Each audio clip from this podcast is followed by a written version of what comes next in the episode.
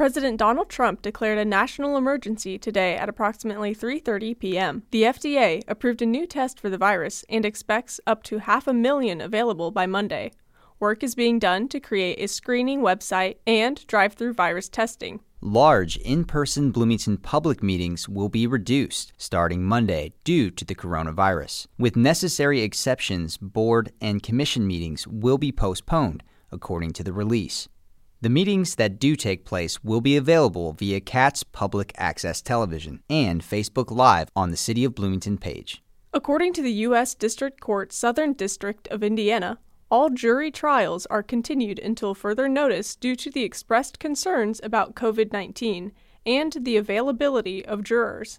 During the outbreak of the coronavirus, residents are taking precautions by purchasing goods to stay indoors for as long as possible. Local organizations like New Hope for Families are in need of toilet paper for their shelter houses, paper towels, and bleach to create sanitizing solutions for their shelter houses, child care facilities, and their on site food pantry.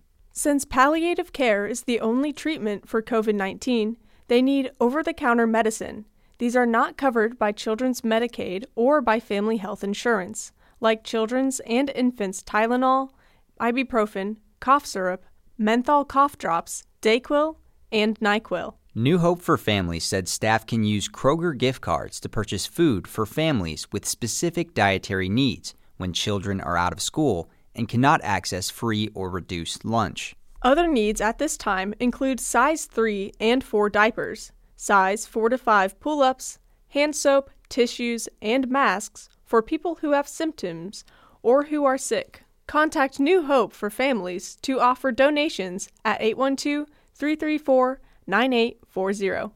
For WFHB, I'm Sydney Foreman. And I'm Cade Young.